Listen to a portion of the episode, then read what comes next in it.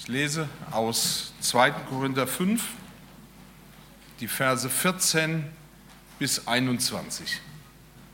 2. Korinther 5, die Verse 14 bis 21.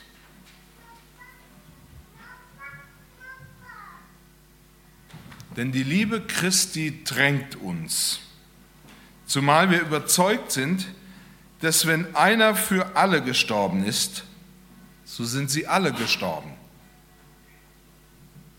Und er ist darum für alle gestorben, die da leben, damit die da leben hinfort sich nicht selbst leben, sondern dem, der für sie gestorben und auferstanden ist. Darum kennen wir von nun an niemanden mehr nach dem Fleisch. Und auch wenn wir Christus gekannt haben nach dem Fleisch, so kennen wir ihn doch so jetzt nicht mehr. Darum ist jemand in Christus, so ist er eine neue Kreatur. Das Alte ist vergangen, siehe, Neues ist geworden.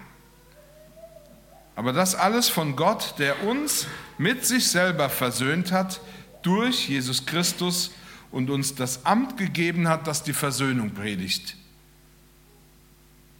Denn Gott war in Christus und versöhnte die Welt mit sich selber und rechnete ihnen ihre Sünde nicht zu und hat unter uns aufgerichtet das Wort der Versöhnung. So sind wir nun Botschafter an Christi Stadt. Denn Gott ermahnt durch uns, so bitten wir nun an Christi Stadt, lasst euch versöhnen mit Gott. Denn er hat den, der von keiner Sünde wusste, für uns zur Sünde gemacht, damit wir in ihm die Gerechtigkeit würden, die vor Gott gilt. Ich bete. Vater, ich danke dir von ganzem Herzen, dass du uns dein Wort gegeben hast. Und ich danke dir, dass du uns Jesus Christus, deinen lieben Sohn, geschenkt hast. Und ich bitte dich, dass du jetzt durch deinen Geist und durch dein Wort mit uns redest. In Jesu Namen. Amen.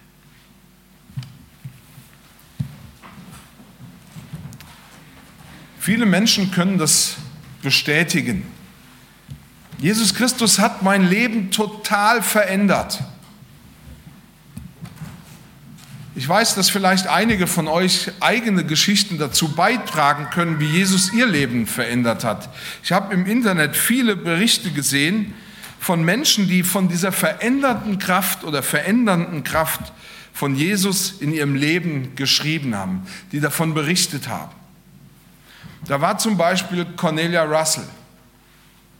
Mit 19 Jahren schwor sie sich, nie wieder in eine Kirche zu gehen.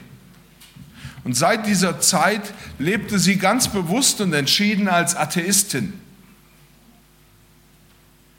Dann kam sie mit Esoterik in Berührung und sie lebte in diesen Praktiken fast 20 Jahre lang.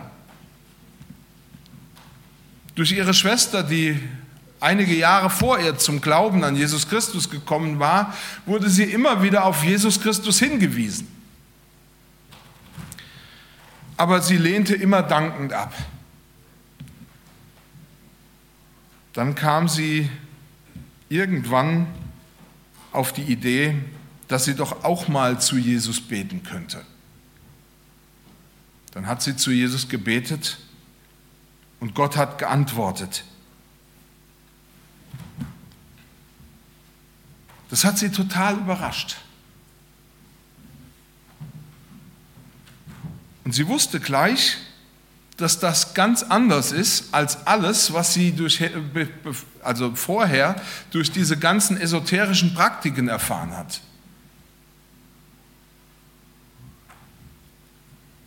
Und sie erlebte, wie Gott ihr Leben verändert. Zu dieser verändernden Kraft schreibt sie selber, Seit dieser Entscheidung erlebe ich Gott immer wieder hautnah und real, auch so wie bei meiner ersten Begegnung. Zum ersten Mal habe ich eine Ahnung davon bekommen, welche Freiheit der Tod am Kreuz und die Auferstehung von Jesus Christus wirklich bedeuten. Vollständige Vergebung unserer Schuld und damit freien Zugang zum Vater für diejenigen, die an ihn glauben. Eine andere Geschichte, die mich beeindruckt hat, war die Geschichte von Wladimir. Von ihm wurde berichtet in einer Predigt von Jonathan Pfaff.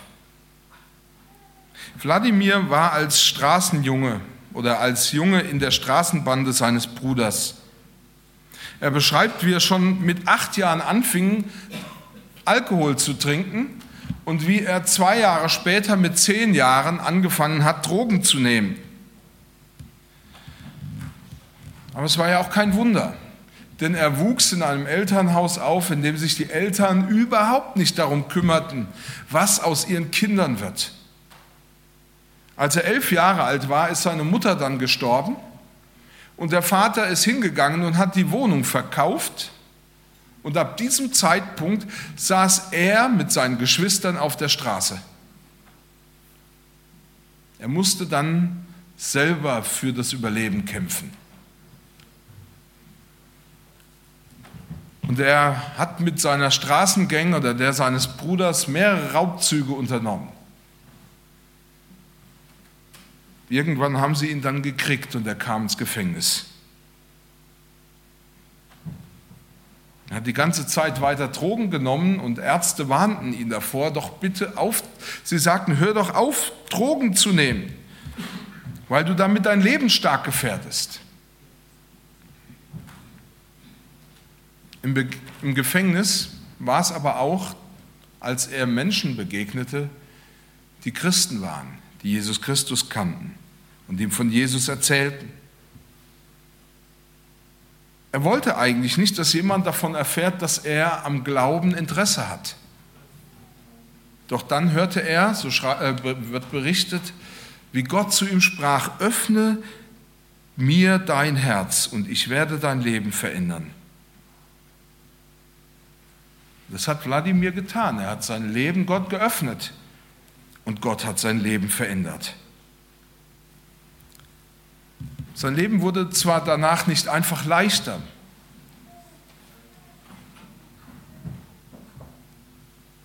durch seine Drogenkarriere war er so krank, dass er, ja, oder wurde er ziemlich krank.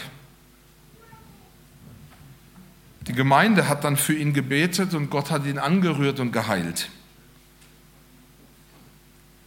Er bezeugt, dass Gott ihn total verändert hat glaube, wir könnten uns noch viele solcher Geschichten anhören.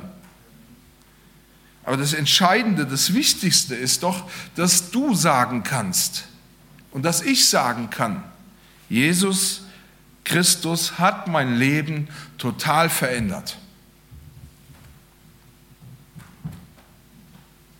Und wenn wir uns fragen, wieso ist es so, dann stoßen wir immer wieder auf die gleiche Tatsache. Jesus Christus starb für mich am Kreuz. Und gerade deshalb möchte ich heute am Karfreitag über die Wirkung des Geschehens am Kreuz von Jesus Christus einfach sprechen. Die Wirkung des Kreuzes. Der erste Gedanke, den ich euch weitergeben möchte, ist der, die Liebe von Jesus Christus bewegt mich. Denn die Liebe Christi drängt uns, zumal wir überzeugt sind, dass wenn einer für alle gestorben ist, so sind sie alle gestorben. Jesus verändert mich. Und das gilt eben nicht nur für die äußeren Umstände. Früher nahm ich Drogen und jetzt nehme ich eben keine mehr. Oder früher habe ich gestohlen und jetzt stehle ich nicht mehr. Ich glaube, dass wir viele unserer Verhaltensweisen verändern können, aber wir sind danach keine anderen Menschen. Wir sind immer noch dieselben. Der Prophet Jeremia macht uns darauf aufmerksam. Er spricht genau von diesem Umstand. Er sagt, kann ein Kuschit, und damit meint er einen farbigen Menschen, seine Haut, aha, es gibt keine farblosen Menschen, oder? Wir haben alle Farbe. Das wollte ich nochmal sagen. Ähm, kann ein Kuschit seine Hautfarbe ändern, oder ein Panther die Flecken auf seinem Fell? Er sagt, dann könntet auch ihr Gutes tun, die ihr das Böse gewohnt seid. Jeremia bestätigt genau das. Ich, ich kann mein Verhalten ändern, aber ich bin immer noch der gleiche. Paulus sagt, durch das Kreuz von Jesus Christus, beziehungsweise dadurch, dass ich ihm die Herrschaft über mein Leben gegeben habe, ist etwas völlig anders geworden. Ich werde nicht mehr vom Fanatismus regiert, sondern von der Liebe Christi. Paulus spricht im Brief an Timotheus davon, dass er vor seiner Begegnung mit Jesus ein gewaltbereiter Fanatiker war. Er hatte nur ein Ziel, Christen zu verfolgen, in Gefängnisse zu werfen und wenn nötig umzubringen. Und gleichermaßen wollte er alles dafür tun, damit die Lehre von Jesus Christus ausgelöscht wird. Aber nach der Begegnung mit Jesus wurde er vollkommen verwandelt. Denn er erlebte, dass Jesus Christus ihm seinen Heiligen Geist gegeben hat. Und er erlebte, wie durch diesen Heiligen Geist die Liebe Christi in sein Leben eingezogen ist. Es ist interessant, dass Paulus nicht davon spricht, dass er plötzlich Jesus lieb gehabt hat und dass die Liebe, die er zu Jesus hat, ihn dazu bewegt hat, zu Menschen zu gehen, sie für Jesus Christus zu gewinnen. Er spricht vielmehr davon, dass die Liebe Christi ihn seit diesem Zeitpunkt nicht mehr losgelassen hat. Diese Liebe hat Besitz von ihm ergriffen. Diese Liebe hat ihn total in Anspruch genommen.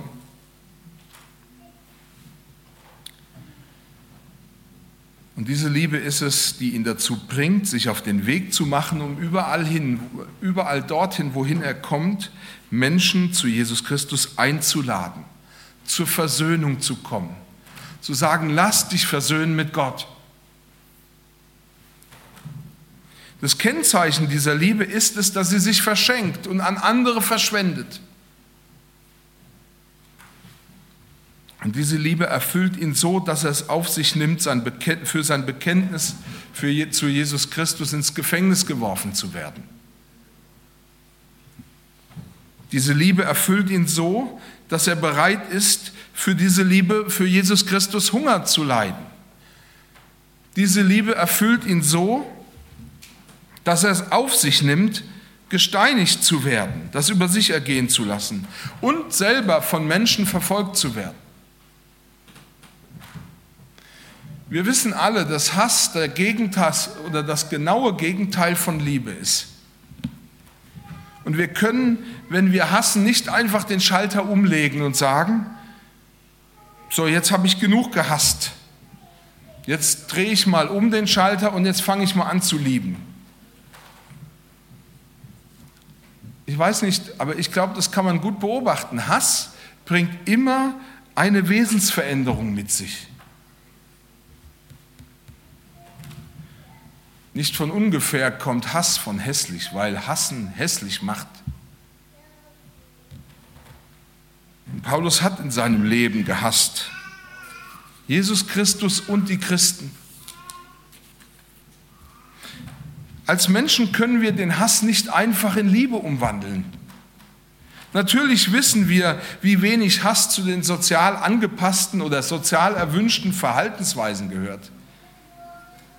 Und es ist möglich, dass jemand, der hasst, seinen Hass auch nicht offen zur Schau stellt, weil er vielleicht die Menschen nicht verprellen will oder ähm, ja, vor den Kopf stoßen will, die er liebt,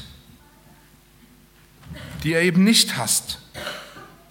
Es gibt in unserem Volk Programme, die Menschen dabei helfen sollen, zu verstehen, dass Hass eine schlechte Lösung ist. aber auch durch diese Programme wird der Mensch, der hasst, nicht einfach zu einem Menschen, der liebt. Oder einem Menschen, der sich selbst für andere hingibt. Der nicht zurückschlägt, obwohl er selber geschlagen wurde. In den Evangelien wird uns an vielen Stellen berichtet, wie Jesus gelebt hat und wie er total anders handelte als der Rest in seiner Gesellschaft, in, in diesem Land oder auf dieser Welt. Und der Grund für sein Handeln war seine Liebe. Er liebte Gott, den Vater von ganzem Herzen und mit seiner ganzen Seele und mit seiner ganzen Kraft. Und er liebte auch den Nächsten. Er liebte den Menschen, dem er begegnete. Und ich glaube, eine Sache macht das sehr deutlich. Da ist Jesus im Garten Gethsemane, noch vor seiner Kreuzigung. Und dann kommt die Tempelwache mit Judas. Und der ja, der, der Hauptmann der Tempelwache kommt auf ihn zu, um ihn festzunehmen. Und Petrus hat sich fest vorgenommen, Jesus zu verteidigen, unter allen Umständen zu verteidigen. Deswegen hat er sein Schwert gezogen und diesem Obersten der Tempelwache das Ohr abgeschlagen. Und jetzt kommt das, woran wir sehen, wie tief die Liebe Jesu war und wie er wirklich jeden Menschen liebte. Er nahm das Ohr und heilte diesen Mann, der ihn darauf nahm und abführte zur Hinrichtung. Wisst ihr, diese Geste offenbart den übernatürlichen Ursprung der Liebe, die Jesus Christus hat. Jesus ist ja nicht über seinen Schatten gesprungen. Er sagte nicht, ach, dieser Mann tut ja auch nur, macht ja auch nur seinen Job.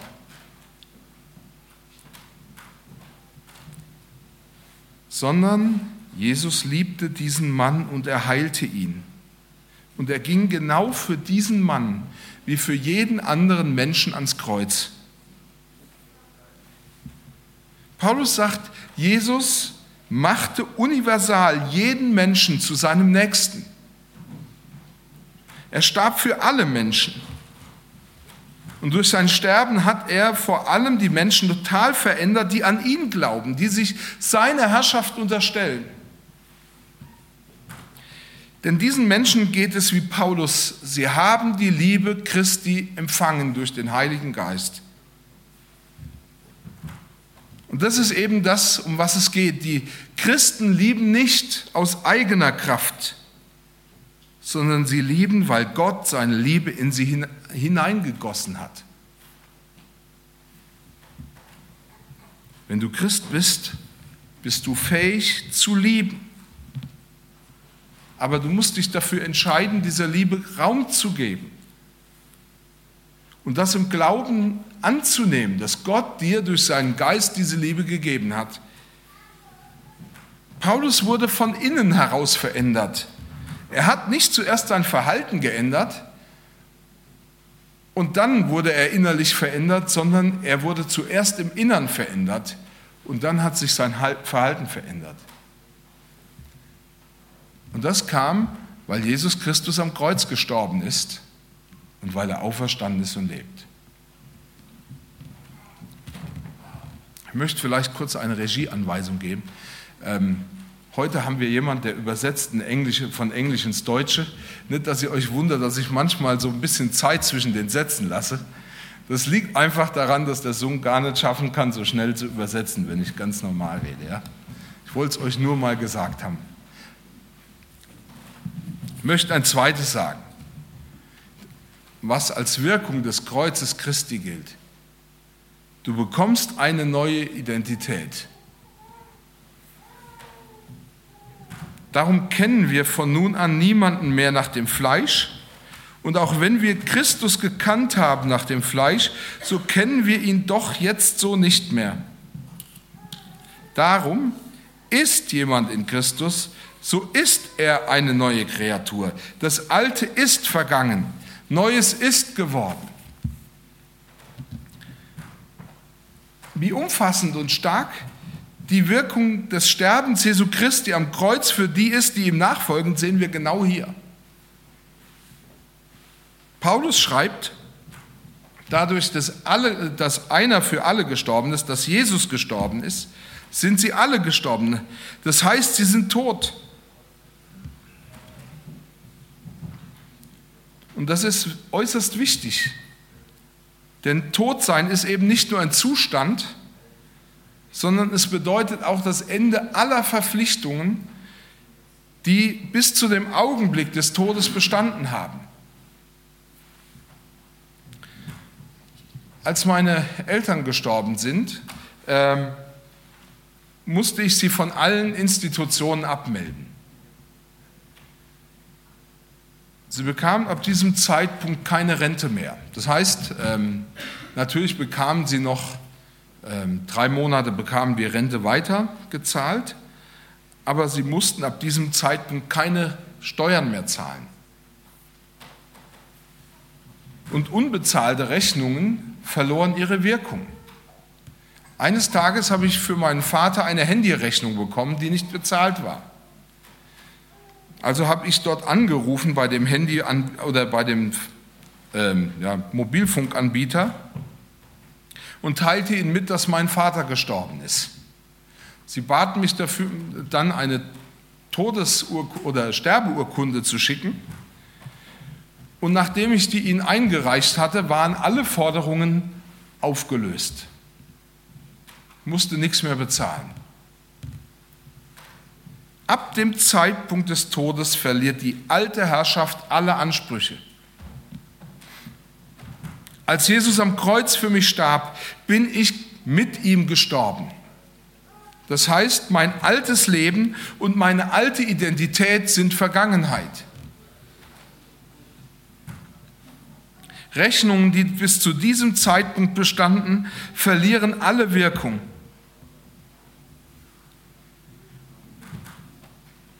In der Bibel lesen wir, dass der Mensch von Natur aus in dieser Welt unter der Herrschaft der Sünde und des Todes steht. Und diese Herrschaft zwingt uns, das Böse zu tun, obwohl wir das Gute wollen. Sie zwingt uns durch Angst. Aber seit dem Tod Jesu Christi am Kreuz den wir heute ganz bewusst feiern und denken, bedenken wollen. Und seit seiner Auferstehung hat die alte Regierung und die alte Herrschaft ihr ganzes Recht an dir verloren.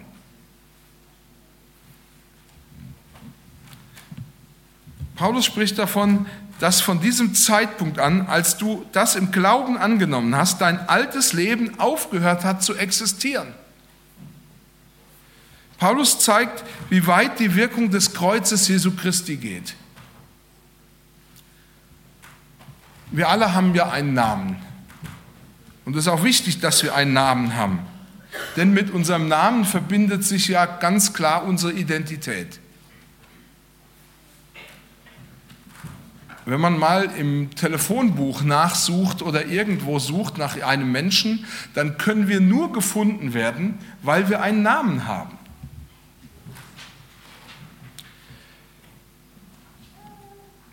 Unser Name macht uns erkennbar. Unsere Leistungen und unsere Erfolge sind eins zu eins mit unserem Namen verknüpft.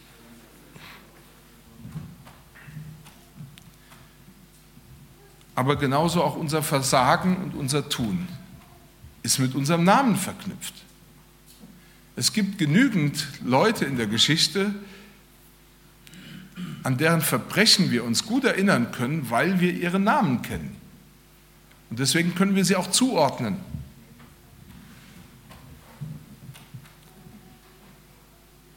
Ob wir selber Forderungen stellen können oder jemand Forderungen an uns stellen kann, immer ist es verbunden mit unserem Namen.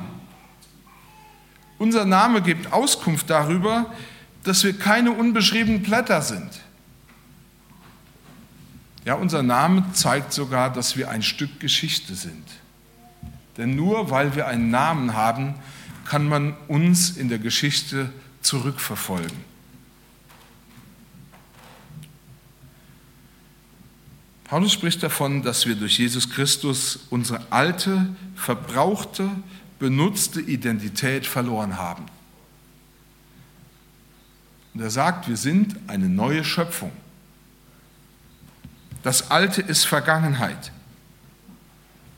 Und dieses neue Leben aus Jesus Christus kommt nicht daher, dass ich mich sozial angepasster verhalte dass ich zunächst mir Mühe gebe, freundlich zu sein, obwohl ich diesen Menschen nun wirklich nicht leiden kann.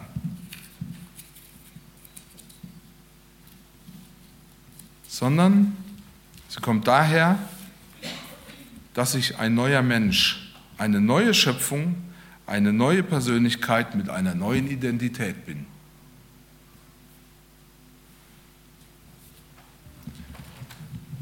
Das bewegt mich so, dass hier geht es nicht darum, dass wir so tun, als ob. Dass wir denken, ach, es wäre doch schön, wenn wir diese neue Identität haben oder wenn wir einfach mal so machen, als ob, sondern die Bibel sagt, wir sind es. Wir sind eine neue Kreatur. Darum ist jemand in Christus. So ist er eine neue Kreatur. Das Alte ist vergangen. Siehe, Neues ist geworden.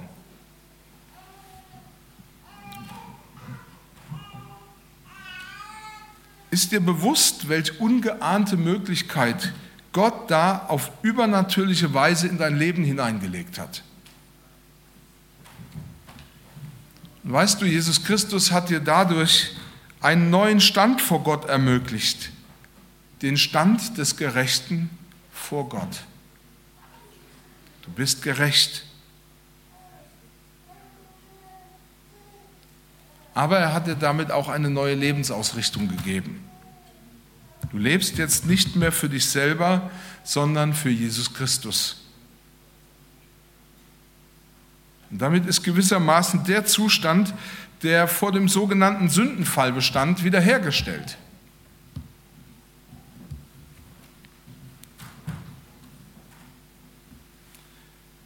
Gott hat uns geschaffen. Und schon damals war das Ziel, dass der Mensch als Geschöpf Gottes ihm zum Gehorsam verpflichtet ist und dass er Gott dient. Und genau das hat Jesus Christus wieder aufgerichtet. Er hat uns neu geschaffen und unser Leben mit einem neuen Ziel ausgestattet, Leben für ihn.